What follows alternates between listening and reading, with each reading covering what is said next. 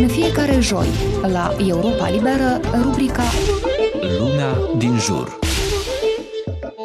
Valeria Ulasic este o tânără jurnalistă din Belarus, care, ca și alți colegi de breaslă, a fost nevoită să părăsească țara acum doi ani. În urma alegerilor prezidențiale din 9 mai 2020, autoritățile din Belarus au început să exercite presiuni și mai mari asupra jurnaliștilor independenți, prin blocarea site-urilor web, interzicerea distribuirii ziarelor sau confiscarea echipamentelor media. Hărțuirea, deturnarea și pedepsele cu închisoarea îi intimidează și limitează pe belarușii care își doresc să lupte pentru libertatea de exprimare.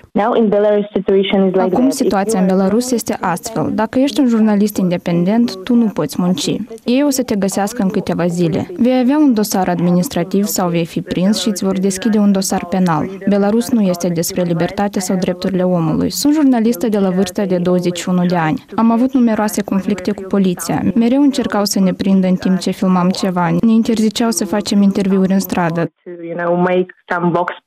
Mărturisește Valeria. Conform unui raport prezentat de Organizația Internațională Reporteri Fără Frontiere, Belarus este cea mai periculoasă țară din Europa pentru angajații mass media.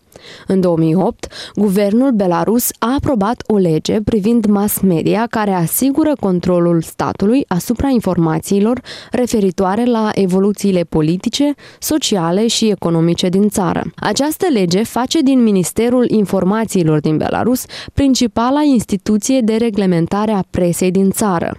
În plus, codul penal include prevederi antidefăimare pentru a proteja onoarea și demnitatea funcționarilor publici de rang înalt.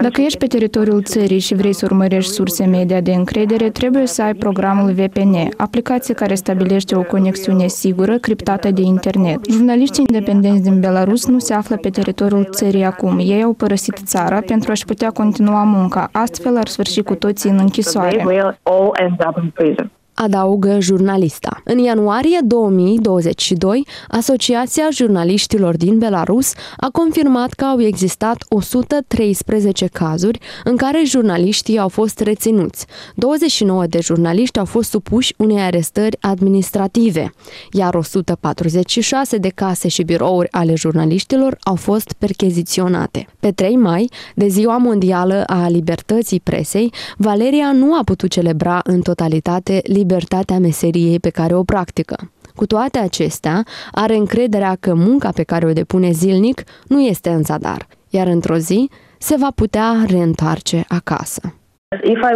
Dacă îmi doresc să fiu în continuare jurnalistă ca să pot spune adevărul oamenilor, ar trebui să rămân peste hotarele țării. Dacă mă întorc în Belarus, voi fi arestată imediat, probabil pentru câțiva ani buni, deoarece ei au o listă cu persoanele neloiale față de regimul lui Lukashenko. Fiecare apărător al drepturilor omului ne-a spus nouă jurnaliștilor să nu ne întoarcem în Belarus, fiindcă cu toții vom fi arestați make you work, you will be just imprisoned. Raportul anual cu privire la libertatea presei, publicat la 3 mai de organizația Reporteri Fără Frontiere, în care Moldova face un salt impresionant față de anul trecut, arată că Danemarca, Belgia, Finlanda se numără printre țările în care libertatea de exprimare este susținută masiv. La extrema cealaltă se regăsesc 12 state, printre ele Belarus, alături de Rusia, China, Iran și Corea de Nord. Nord. Nicoleta Stavila pentru Radio Europa Liberă.